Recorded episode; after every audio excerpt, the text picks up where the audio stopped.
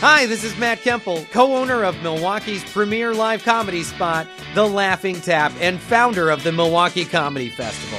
It seems you guys really like that last set. Let's see if we can keep the applause going and get the guys and their guests to give us a part two to the interview.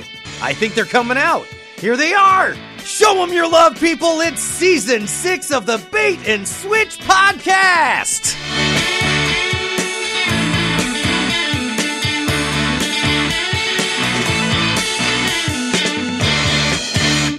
Welcome back to the Bait and Switch podcast. My name is Jim Martin. As always, I'm here with my co-host Chris Beyer. Chris, Hello, Jim. Hello. I just said that you lost some weight. I did. I could see it in your face. yeah, you can see. Yeah, I, I appreciate that. I um, we were explaining that I. Uh, I mean, you had a fat face, is what I had a fat last face, right, right. And I really have been working working up the jaw muscles, ah, you know, and so I really toned that up. But um, yeah, so we were talking a little bit about between between shows here about health uh, issues and, and working out and not working out and weight plateaus, etc. And we started talking with our guest here, who is Brendan O'Day, is with us today. We started talking to him about uh, sort of like trying to stay healthy, do something on the road, and um, and that sort of led us into like this idea that there's a lot that kind of goes on behind the scenes on these road shows that people who go to see the show they don't really even realize is going on. Yeah. It's the typical club comedian. Their life is very nomadic, but they don't have to do anything. They basically have to make sure they're in town by 3 p.m. on the day of the first show of the weekend. And then that's it. But they might have driven nine to 14 hours that day to get there. So they just basically have to kind of be a road warrior. Uh, we talk about having a road bladder. Uh, you know, do you have the bladder of a road comic or, or just a civilian? And uh, a lot of times that can dictate whether you have a comedy career or not. Can you get there in time uh, with few enough stops to drive from you know St. Louis to North Carolina in an afternoon because somebody dropped out, there was somebody got sick, fell out, crashed a car or whatever, and you're the next guy up and you're six states away. Can you get there in time to get to the show? I can do it. Yeah. Yeah. And, and you said one of the main things, certainly with these small clubs and maybe the big clubs, is they want to encourage people to drink. That's where they're making their money. That's where the money is. And after the show, I'm sure they're encouraging you, the comic, to, to fraternize with the people there, and, and they're buying you drinks. They want to see, and so after the show is not the healthiest lifestyle. Well, it's an odd thing. The clubs actually don't encourage that. They actually started to restrict the comedians. It- you- comedy used to be a free for all. We go back to that first time around. It was fairly famous here in Milwaukee that you could go down into the office after your set, uh, and they would literally have a pile of cash or a pile of cocaine, and you could choose to get paid in either one, uh, your choice. And that doesn't exist anymore by any stretch, not for 20 years. It's all heroin now. Yeah, right. Anyway, yeah, we got to slow this stuff down. But for our type of touring, as a self booked tour, as a self promoting tour, we only have that one night for that club to have the best night of their year. And that was our goal. Uh, our guarantee was you will make more money selling drinks in the two hours of our comedy show than you will during a five hour session of a band because when people are watching a comedy show, they're not talking. And when they're not talking, they're drinking. So people will literally drink more in that two hours than in the five hours that some five guys with day jobs is up there playing during the whole time. So we then went, well, if we keep everybody around, if we do an 8 to 10 p.m. show and we keep them around till bar time for the next four hours, we'd have bar managers and venue owners who, you know, hammered themselves go to the cash register and we'd say, check the key. And they'd turn it to that X key on the register. And I mean, so many times people are like, they're getting their, they're doing their checkout at the end, their tabs out at the end of the night. Like, I spent $147 tonight. and they're just freaking out because it's the most they've ever spent on a night drinking in a bar. And it's like, well, yeah, but you had a good time, right? It's like, don't come back for like six months. I, my wife's going to be all over me for this. Oh my god! So, which always worked out great because we'd come back once every nine months to to a year, and but that does take a toll on you health wise uh, when you have to be a up all night. You might have a drive the next day. We usually tried to keep it to about 120 to 180 miles every day uh, to just you know again maximizing dollars and everything, uh, but yeah, trying to find time to work out. So, and oftentimes they wouldn't pick the best hotel for you. You know, not a lot of travel lodges with a gym, and uh, so, uh, so you end up doing what you can. uh, when you're out on the road. But uh, as soon as we'd be back in town for whatever six weeks or four weeks, back at the back at the Planet Fitness, that was my gym, and Is there a lot of dysfunction among comics? Is there a lot of problems with alcohol and drugs among comics? Sure. Yeah, because it's a again fairly nomadic, very uh, s- uh, solitary lifestyle for the most part. You become very fast friends with people if you're in the club system. You might meet that feature act that you're working with or the headliner you're working with for the weekend. You know that person for 72 hours, and then they're gone. You won't see them for five years, or you might see them at a festival three years later, or whatever. Real, you become good at making quick friends because for the next four or five days you're totally on your own and and and sometimes the way to get through that lonely night is a is a six pack or a 12 pack or a, a handle of Kesslers and whatever and, And so you, you said you didn't have any problem getting up for the show, but some people probably do, right? Some people probably use Oh, yeah. alcohol to, to Oh, yeah. overcome uh, overcome stage fright, overcome nervousness. for sure yeah and and I you know I've I've known a few over the years but once you've moved past like hosting and into featuring I don't know a lot of people that make it to headliner that are riddled with anxiety. I would say I've only known a couple who really had a difficult time once they got to headliner because it's just it's your job at that point. It's mm-hmm. kind of funny. It comes out every now. and Oh, you're a comedian. Must be great. I'm like, it's a job, man. Yeah. it's just a mm-hmm. job. You know, it's something I do, and, and I go out and do it. And yeah, it turns out there are a couple of cool things that happen, and I got this scale right now. It works out to about once out of every. I think it's about twelve shows something really weird happens where somebody's life changed because of that stupid comedy show or something majorly somebody needed that show that night. Mm-hmm. And and that's what probably kept me going for the last two or three years of not walking away from it completely is because there's there's people out there that are hurting. And I'm not saying comedy's therapy but it might give someone just a modicum of perspective to uh, be able to look at their life a little bit differently and maybe make some changes. And it's always kind of weird. So when you have that experience, so Yeah, cool.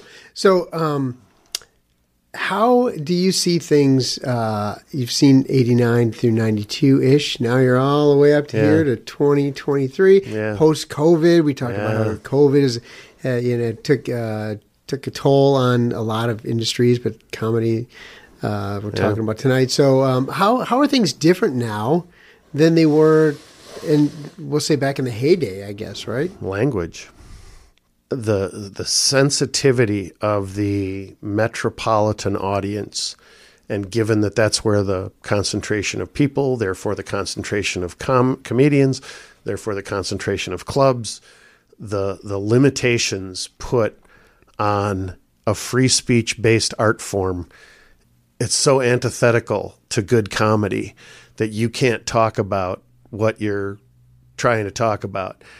This notion that somebody calls themselves a comedian, so therefore they're a fully formed comedian, aware of all the restrictions and limitations that are that change by the day or even the hour sometimes.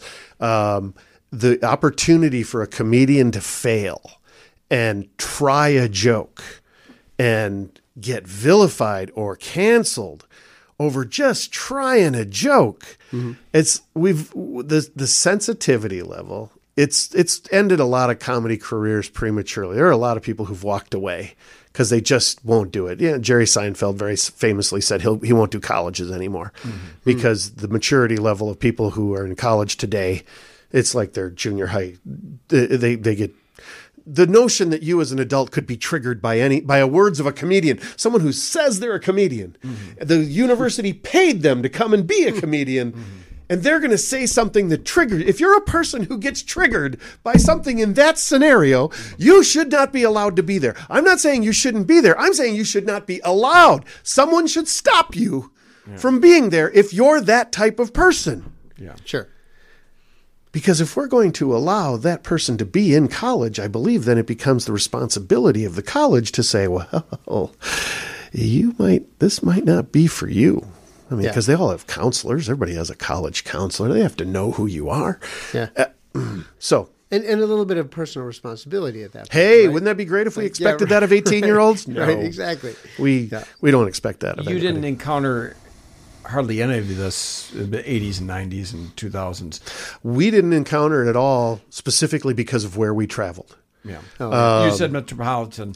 Yeah, by specifically to- staying out of those areas and going to places where people have real jobs and do the real work that make this country work, Mm-hmm. they are a great. There's a great segment of this population that most people that live in big cities have no idea exists, Mm-hmm. and they call them hicks and they call them yokels and they call them a bunch of right wing Christian racist scum, whatever they want to call them. Uh, that's who makes all your food. Uh, that's who makes all the products that you you buy off Amazon if it's still made in this country. Uh, those are the hardworking people who actually come to a comedy show because they need relief. That's the problem today. Yeah. 38 hours a week, 32 hours a week is a full time job in the big city of Milwaukee. What do you have to escape from on a Friday night? Oh, did your boss tell you that, you know, you're you're going to have to come in now instead of work from home. You're going to have to come in one day a week. Oh, poor baby. So you're going to have to get in the in your Prius and drive downtown and find parking. Oh, and that heated parking garage that they built for you. Oh my gosh, your life is terrible. That's why nobody goes to comedy shows anymore. Have you personally had anybody accost you? Anybody you know come close to you know taking a swing at you, or certainly yell at you for anything like this? No, I'm funny. That's why it doesn't happen to me. I make the audience laugh. I don't try to make them mad. Like I say, mostly because of where we go. I I believe my job is to is to correct how bad your week has been. I believe that's why you're at a comedy show.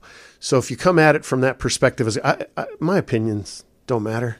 My political persuasion doesn't matter at a comedy show. I'm not there to convert anyone. I'm not there to to to help anyone see the light. I'm there to make your day a little bit better. Uh, I think I don't know if I told you this story before, but uh, it was happened to me in South Car- uh, South Dakota again, a little town called Witten, South Dakota, population 89. We had 92 people at the show. Uh, so we dragged in some folks from outside of the area. Uh, and the cool thing they did, there's a few teenage girls in town. So the little the little kids in town, they were all at one house being babysat by these two girls. Oh, nice. And so they dropped off all the little kids there, and then everybody came to the show. And uh, there's a woman sitting right up front uh, front corner, center aisle kind of a thing instead of outside aisles or whatever. And uh, everybody else is dressed in their best plaid snap shirt and cowboy boots, and you know everybody's looking good, nice. The clean hat with the nice edges and everything, uh, not the cat diesel cap or whatever, the John Deere cap.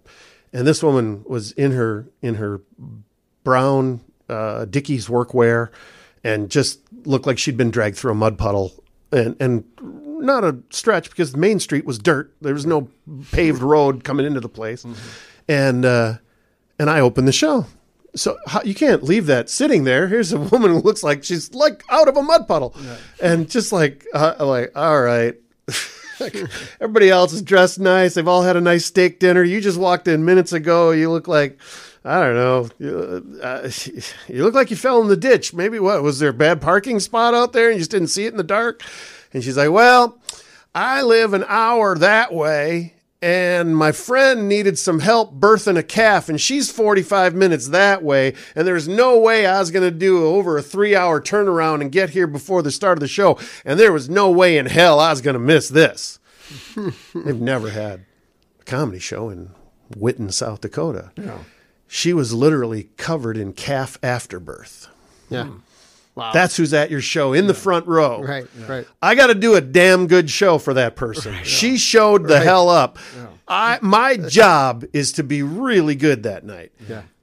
That's my imperative every night, but holy crap, that night I got to be on. And we were on and we had a great show. It was amazing. And and you remember shows like that that just blow your mind.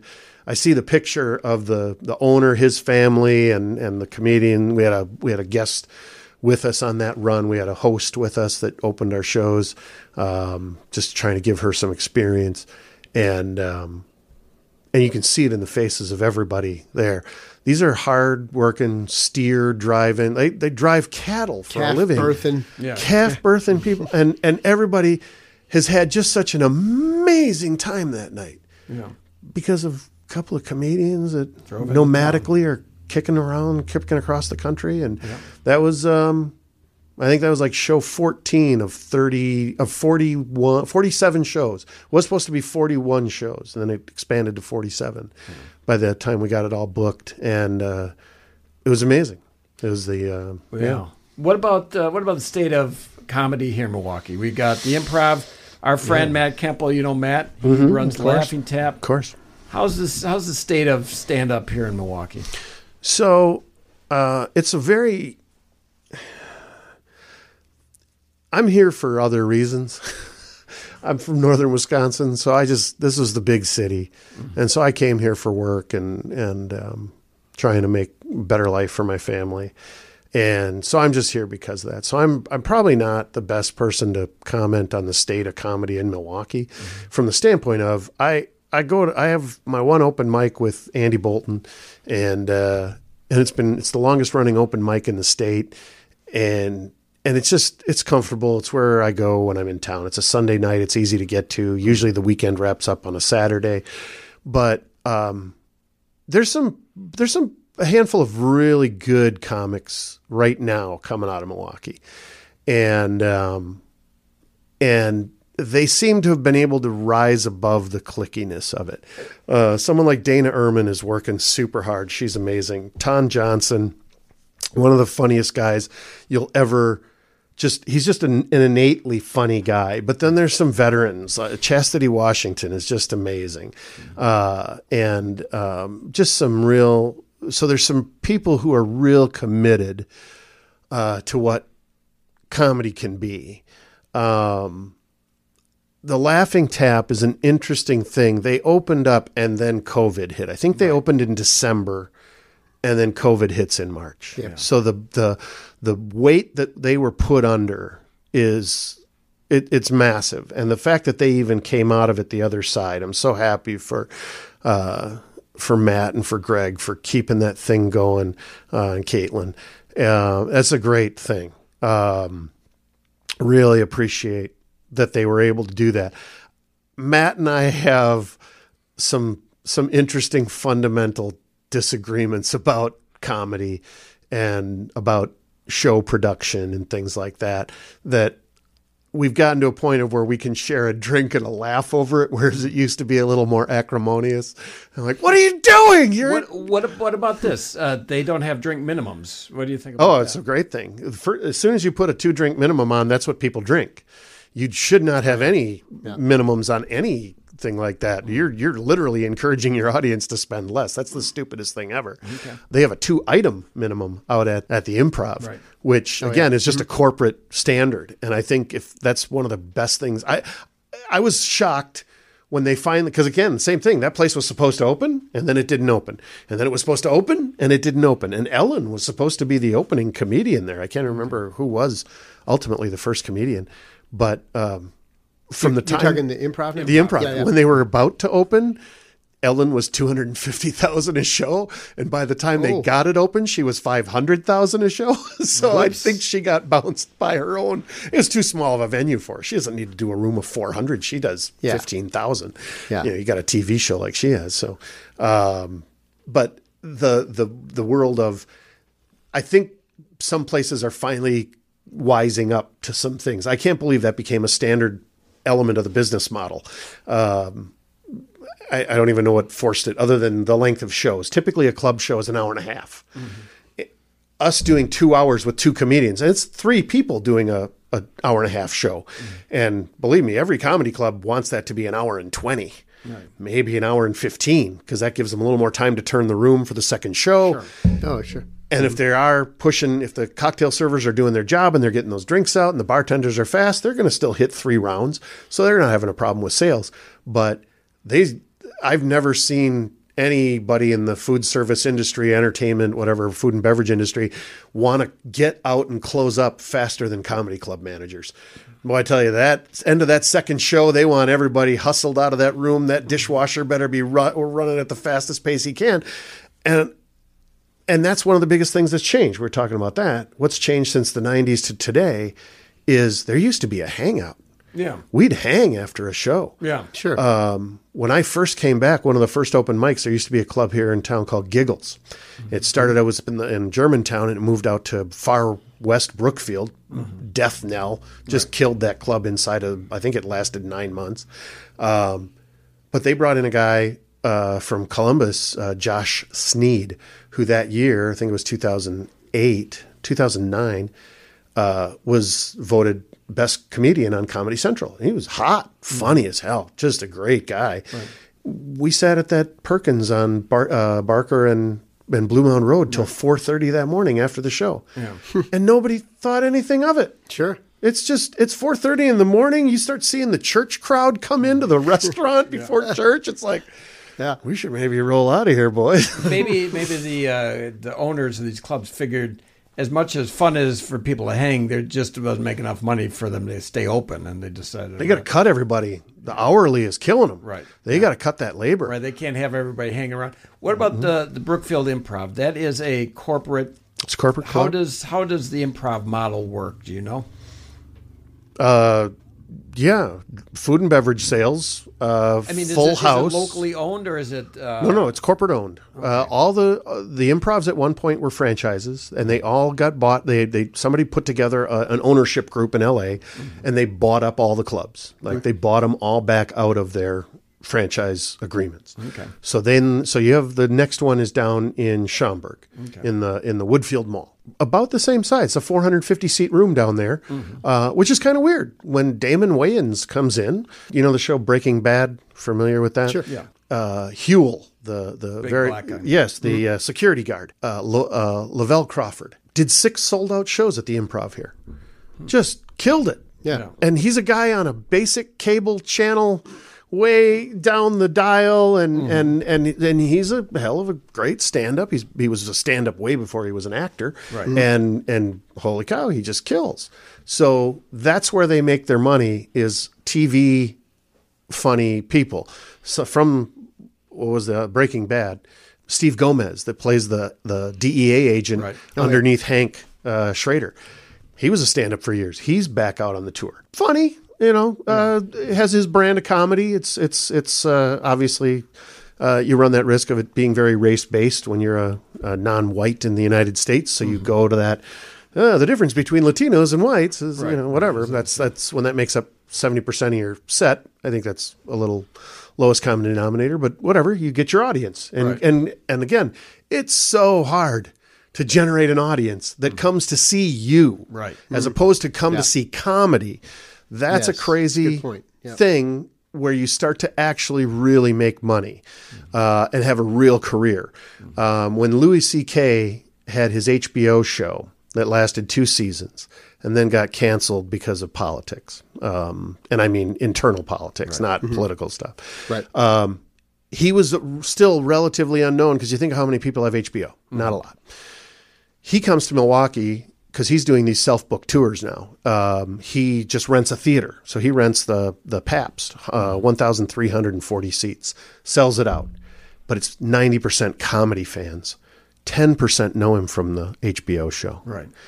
Then he gets the deal on FX. So the next time he moves up to the Riverside, 2,345 seats, half are comedy fans, half are TV show fans. It's celebrity. Right. His last one that was recorded there was hilarious. 90% TV show fans. The line to take a picture with him is out the building and down Wisconsin Avenue afterwards. After the first show at the Pabst, there was like 12 of us hanging around with him and Todd Barry Yeah. after the show, just talking comedy because that's what comedians do after a show is we sit around and we talk about comedy we talk about crappy road gigs and we talk about the car that blew up and we talk about the rental car counter that had no cars when we needed to get six hours north that's what you talk about Yeah. that's what the people that were there at that show even though there's 1300 those people just enjoyed the show and they did what they do after a comedy show and that's leave but the people who are in comedy hung out Yeah. three years later, it's it's a celebrity event. It's it's Sure. the, the the news channel is there taking you know doing an interview with him afterwards with the remote truck there, and it's like And now Well, this now is not comedy is the anymore. thing that drives uh, people. You know, they get a podcast to get. it is. famous. Yeah. It well, I. I was going to say that that sort of uh, I don't want to say justifies. That's not the word I'm looking for. That may, means uh, now it makes sense why people are driving more towards fame with comedy than actual comedy. 'Cause it That's what I'm trying in- to it say. puts right? butts in the seats. Puts butts in the seats, and they want that. I think it's. I mean, it's probably uh, for me. It would be ego based, right? I want Yeah. these people to know who I am, and people Sure. coming to see me, and all this. You know, it's pretty cool. the way that changed was kind of that Louis model. Louis C.K. did two things. The first was booking his own theaters. If you work with a promoter to do a show at the Pabst Theater, you might make 20 grand. If he comes in and rents the theater for $6,000 for the night and sells tickets at $50 a seat, he leaves town with around $45,000. Sure. I think that's a better financial model, right? Yeah. So the way now to make that money is to sell the tickets. And the way to sell the tickets is to have a vehicle, a TV show, a podcast, um, a, a hosting gig on something known, whatever. Um, movie star. There's there. Game shows another one. Oh my gosh, the whole Drew Carey crew is just uh, though they don't. I mean, the the Whose Line people go out. Brad Sherwood and Colin Mochrie still go out pretty regular, but I I'm not a fan of improv, and none of that's real improv anyway. That's all worked out. It's it's one of those, you know, breaking the fourth wall kind of thing. No, no, no, they're making all that stuff up on the spot. No, Wayne Brady's not that good. they work all that shit out hours before, uh, and that's fine because that's what it all is. Uh, every all improv is they've practiced those game quote unquote games so that they it looks quick and and interesting but it's not and and that's again i'm kind of a purist for stand up so that's i can't i can't endorse a lot of that stuff um, but um, the fact that it's not about alcohol anymore and i'm kind of glad for that but at the same time if you just go see Theo Von because because you listen to his podcast for eight hours a week. Uh, if you just go see Joe Rogan, oh God. So there was this thing called the Man Show uh, a million years ago with Jimmy Kimmel and Adam Carolla. Right. And then they wanted real money from Comedy Central, and Comedy Central didn't have any money. Right. so they left. And it, the last season was still under contract. So Joe Rogan and a comedian by the name of Doug Stanhope Right. were hired to fill in. And uh, Doug Stanhope is is probably the greatest working comedian today. He's just absolutely the greatest mind working in stand up comedy. And Joe Rogan was his sidekick. Mm-hmm. And I don't know if you've seen any of Joe's specials, but I can make it about eight minutes. Um, he's he's a great UFC announcer. He was a great TV host on Fear Factor. He's got that network money when networks still had money, and you know, so he's living in a twelve million dollar house in the in the Hollywood Hills. And Doug Stanhope, who's ten times the comedian, is in an eight hundred dollar a month apartment in East LA at the same time. And it's just like, oh, the juxtaposition here is just ridiculous. You can be super mediocre and be the most popular, most well paid guy in comedy, or you can or you can have a real audience that cherishes every thought that you create. Eh, The mental health issue, Doug Stanhope owns that issue. He, there's nobody that's done it better than him. I'm better than Birbiglia, better, better than uh, what are from Femster friend. What I can't think of that woman's name, uh, whose entire career is built on her therapy sessions. Uh, but yeah, there's there's some comedians out there that are just so good uh, that drive this industry forward, while the people most people know are really pretty average. We were talking uh, a little bit last night. Uh, we were talking about some of the ones that we like and don't like. Yeah. We're both big fans of Mark Normand. Amazing comedian. Mark- he's he's the Norman's future. He and Shane, uh, what's his name? Shane Gillis. Shane Gillis are two of the most inventive, most pure comics I think working today. I Uh, don't think there's many people. If you look at the comment section of Rogan's clips, everybody knows he's not a good comic. It is always funny in his podcast. Now, I don't listen to the podcast. I don't have Spotify, but I'll see clips on YouTube, short Mm-hmm. sure. ones. And whenever he mentions him working on his craft and him him laboring on his craft, there's always a bunch of comments saying, "Isn't it cute that he thinks he's a real comedian?" Yeah. But of course, you know the thing where he's made his name, at least of the last ten years, is being a host, and that he's very good at. You know, It's amazing. Well, Yeah. he's a real. I mean, he's been a taekwondo practitioner. He was a national champion taekwondo practitioner. Uh, he knows the sport that he's the host of.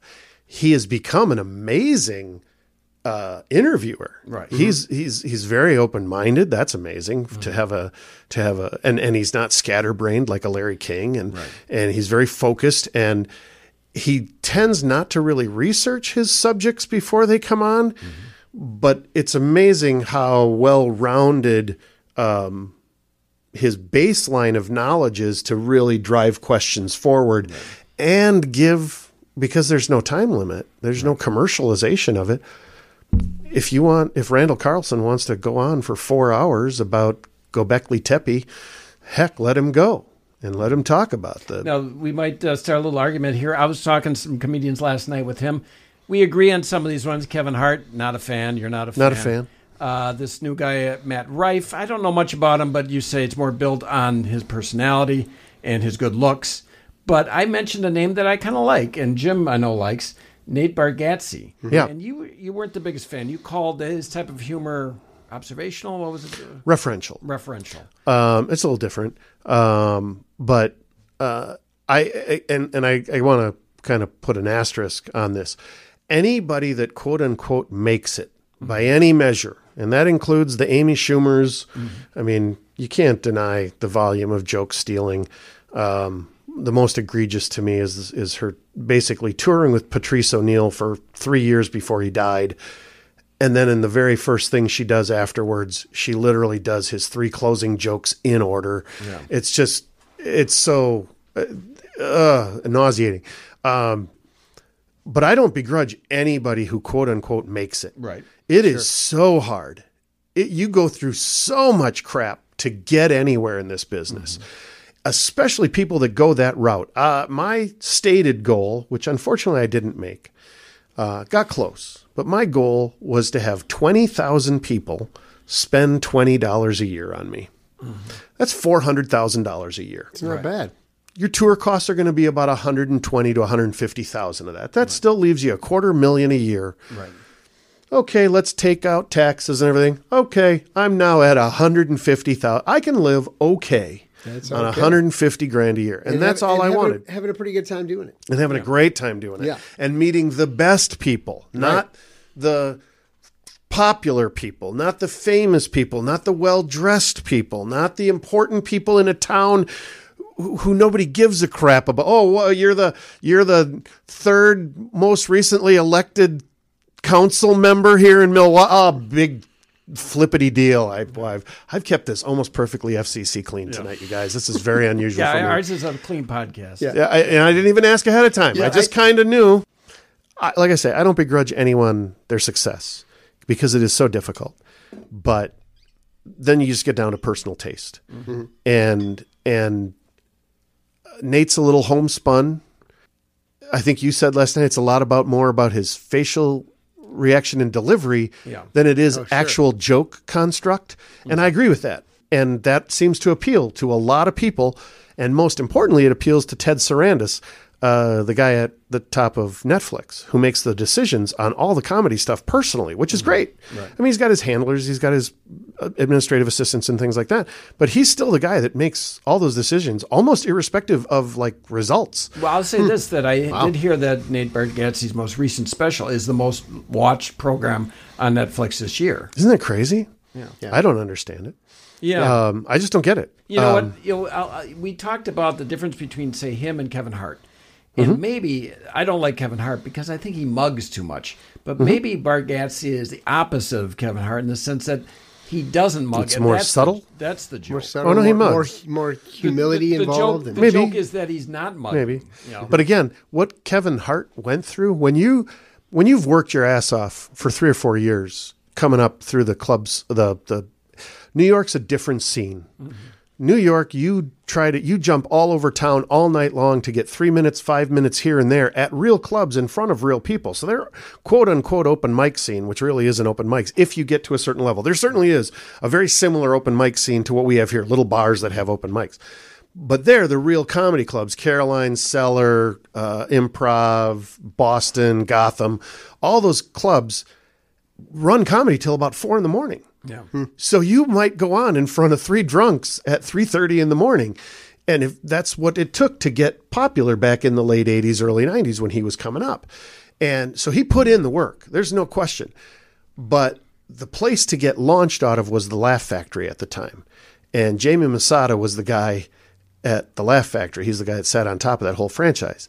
And Kevin Hart, you know, has worked his way up to get the audition to get past. And Jamie Masada just went, uh, "You don't have it. You're never going. You're never going to make it in this business." And that's sometimes all you got to say to somebody to light a it. fire underneath them, Oh, and they'll show you. So Kevin Hart's stick to itiveness, dedication, absolute screw you. I'm gonna make. My, I'm gonna force myself. He he became an undeniable force. When you announce a Kevin Hart show and people are lined up. It was like Bernie Mac in Chicago in the 90s when, uh, all jokes aside, was the black club on the north side that got moved from the south side up to the north side. And people would be a half a mile down the block to get in. And knowing they were never going to get in, they'd do three, four shows a night just to try to meet the demand. When you become undeniable like that, like a Steve Harvey, um, you're, you're just gonna you're gonna reach you're gonna reach an audience. You're gonna find an audience, and that's what those guys are. So again, I whereas I I don't go out of my way to see Kevin Hart in anything. Uh, I respect the hell out of the massive audience that he's developed and the pub, the producing machine that he is. Well, uh, I'll I'll say one last question for me. I'll let Jim uh, Jim take the last last question. Are you gonna Are you gonna go back to North Dakota and South Dakota and relive those days, or is that over with? Um, was just talking to my wife about that. Um, Second wife. second wife. Uh, but um, the problem is finding anyone.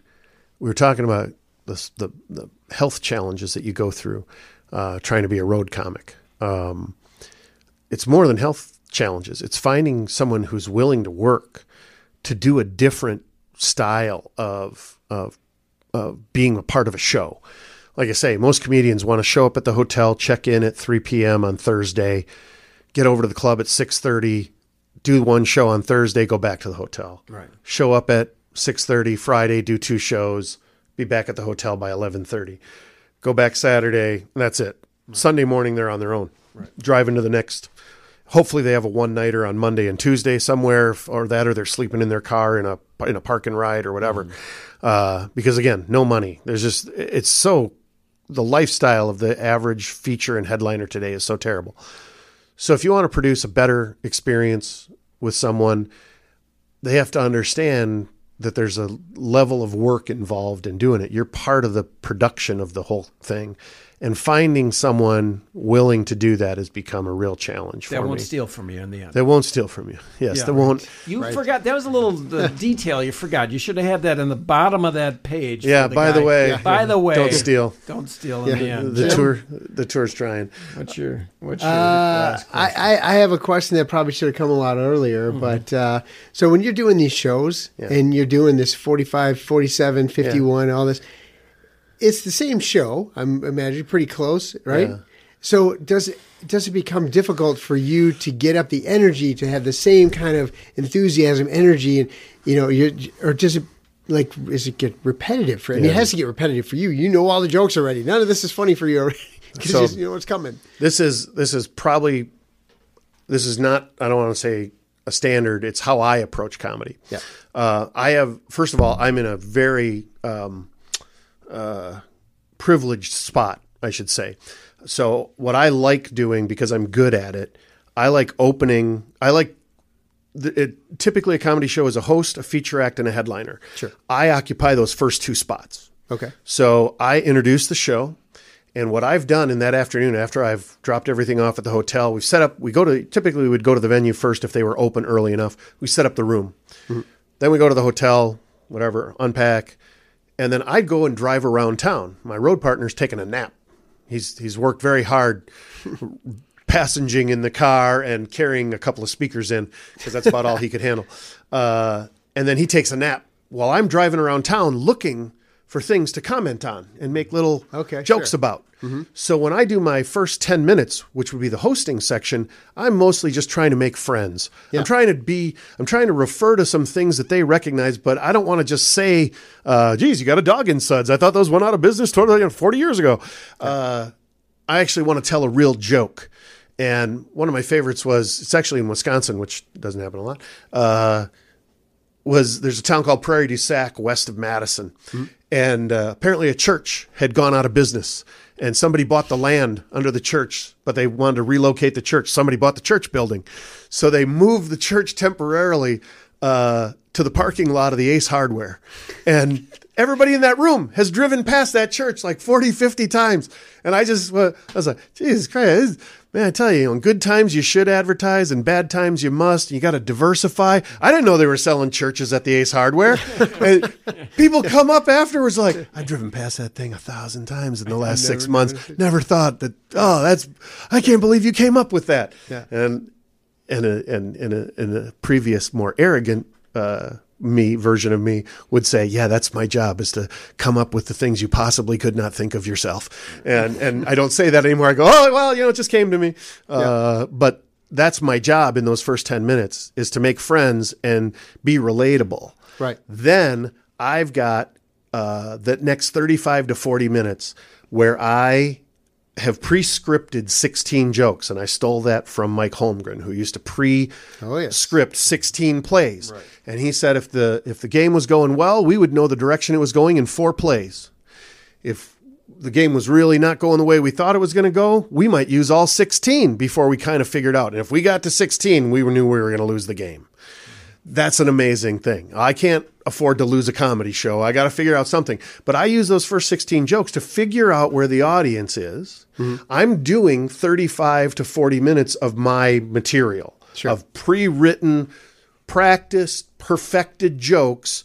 But I've got about two hours. And in my Okay. vision, the way I see a show, it's a cloud. And I'd say I invented the cloud long before Microsoft and Apple came up with the cloud. I then pull jokes out of that cloud based on where stuff has gone in those first four, as many as 16 jokes. And then I figure out where this audience is going. Mm-hmm. What do they want to hear? What are they reacting to? Because I got a lot of stuff to work from Sure.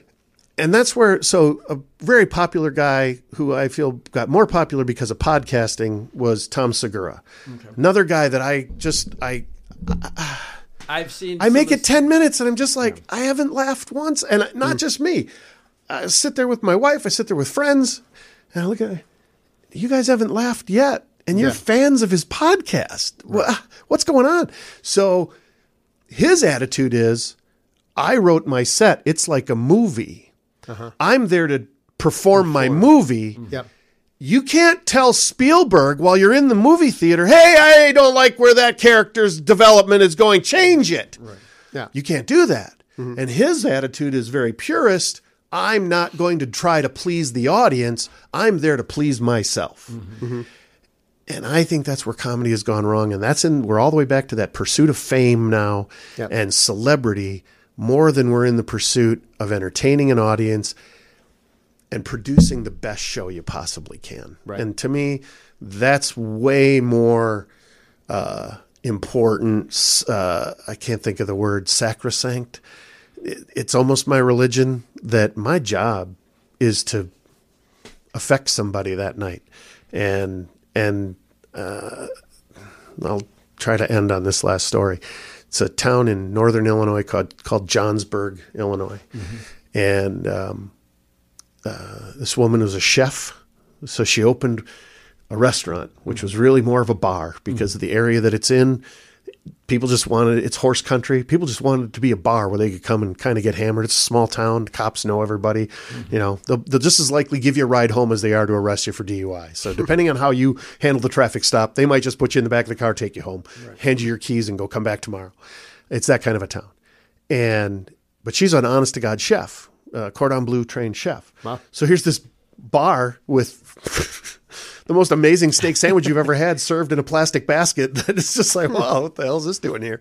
So she wanted to do a real to do on the second show because the first show she was like, I don't know if we're, we're the right place for this. So we kind of pushed to have this show there, and she accepted.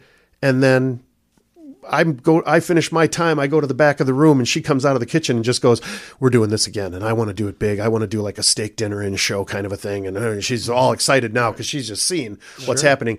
So, second show is almost sold out at the end of the first show.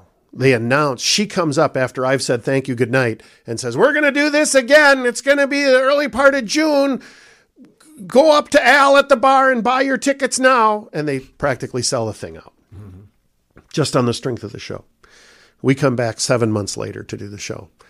And there were two blondes at a table um, towards the back, right towards the kitchen door and they immediately bought their table again. And this time, second show, there's a third woman with them. Everybody's eating on plates with fork and knife. She's got the red plastic basket with the checkerboard paper in it, and she's eating a burger. Everybody else is having tenderloin or salmon. Again, you can't not comment on that. You're like, What's going on over there? is that the kids' table? What are you? You're just not into steak? Is that too highbrow for you? It- Would a grilled cheese been better for you tonight? Whatever you say. And uh, after the show, shaking hands with everybody. Thanks for coming. All that stuff. Meet us at the bar. Buy our bumper sticker. All that usual stuff. The two blondes have waited till the very end, and they come up and they say, um, "Would you mind uh, our friend that you kind of ripped on early on? She's in the." She's in the, they have a little like, um, like a small little conference room size banquet room. It's like just seats 12 people or whatever. And it's off to the side. She's in there. Would you mind going in there and talking to her? I'm like, oh, I'm not seeing anyone right now. I mean, this could work out nice. Sure. Her dad had passed away on Monday, and this is a Saturday show, and they had buried her dad the day before. And the two women hadn't they were they were high school friends together. But for whatever reason they're all in their early 30s uh, this woman basically quit her job to take care of her dad for the last 10 years and had isolated herself from everyone. And these women just were like they didn't even know her dad had died when they called her on thursday and said hey there's this comedy show on saturday. You want to come with us? And she's like uh, I, don't, I don't think i need to. My dad's funeral's tomorrow. Your dad's funeral is tomorrow? Oh my god i'm so sorry blah, blah, blah. buried her dad bring her to the show. I got my 16 jokes pre scripted. I get about five jokes in, and I have no idea why. But I've got, for the clean comedy shows, I've got a seven minute chunk of material on my dad. I'm one of nine kids. You know, you've got that weird feeling of a baseball team, and I'm the right fielder. Nobody knows I'm there. I'm just left out of everything. You know, uh, you never say, "Hey, can we go to Dairy Queen?" That instantly will get the Dairy Queen trip stopped. If it's not his idea, it's not happening. That kind of thing. Just very clean, very wholesome, very nice story about my dad and comedy related to that. And I never do that set unless I'm in a like a a benefit show, something that's a like uh, uh, for a brief period of time. I did a lot of like teacher in service day comedy shows, kind of things. Weird, you you know, you do one at one school and you get booked at ten others. Yeah. So I had to have a good batch of clean material just for things like that. I have no idea why. After the fifth joke, I just went off into that material. And uh, so we're off in this conference room, and she goes, um, I have no idea why my friends um, called me out of the blue and invited me to this tonight. Um, but I left my job 10 years ago to take care of my dad. My dad died. We buried him yesterday. I was going to commit suicide this morning because I have nothing to live for. Wow. and you made me think about my dad in a different way. And I want to thank you. It's just, what do you do with that? How do you how do you decide to no longer do comedy when that experience somebody needed to come and again, I don't know why I did that chunk of material. Right. Hadn't done it in 300 shows. Pfft, what are the odds of that? Right. So I like to offhandedly say it's just a job, but it's not just a job. There's more to it. There's more going on, which is why I feel like I have to take it so seriously and I have to bring whatever I have to every show. Uh, no half shows, no half efforts. You gotta you gotta give everything you got every time you go up there because you just don't know who needs to hear what you have to say tonight. Yeah. It's crazy. Right. Well, Brendan O'Day. Brendan O'Day, thanks for uh, thanks for being here. Thanks, Thanks for, for having sharing. me. This is the fourth show in a row. We're going to say, uh, and if you only can, if you only reach one person, if it's just one person you affect, we've had other shows. We had detox show. and Yeah. we Yeah. just had. Uh, Last guy. Uh, last guy was talking about about shingles, shingles. shingles, Yeah. We talked about that, and the pain so he went uh, through. s- Ugh, same kind tough of tough stuff. Yeah. So to our audience, I say, if you uh, haven't seen a comedy show in a while, And you need to pick me up. and you need to pick me up, go see one. We got the Laughing Tap, we got the Improv. Uh, those are the two that I know of around Well, town. go to milwaukeecomedy.com. Matt Yep. Kemple, outside of running the Laughing Tap, competes with himself by setting up shows all around the area. Uh, you don't if you don't like going downtown, there's a show somewhere near you. Just go to their website, check it out. You'll find something somewhere. Um, in uh, all varieties of venues. Check out Sprecher Brewing. They've started a comedy show series uh, where I think they do 10 months out of the year, one show a month. Cool. Uh, with some really good comics coming. Bobby Kelly's coming from New York, but even guys like Johnny Beehner from Madison, originally from here, or wherever, originally from Oregon or wherever he's from. originally. Madison. Nebraska. Nebraska.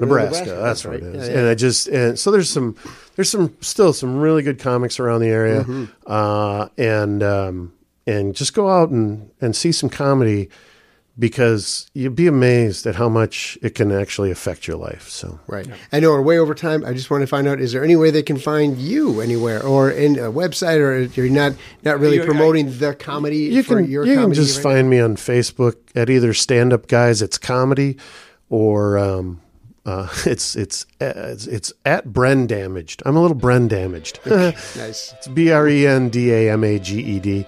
Uh, and just, uh, you know, I don't do a lot of shows anymore. And certainly, you really only play your hometown about once every two years.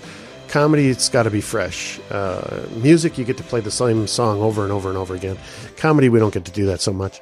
Uh, we got to go see different people every show. So, Sure. Uh, so, um, but you don't have to come see me. Just go check out some comedy and uh, change your life. Yeah. All right. Absolutely. Thanks again, Brendan. Thanks again, Brendan. Thanks, guys. Join us next time on the Bait and Switch podcast when we talk with shingles survivor Alex Ing.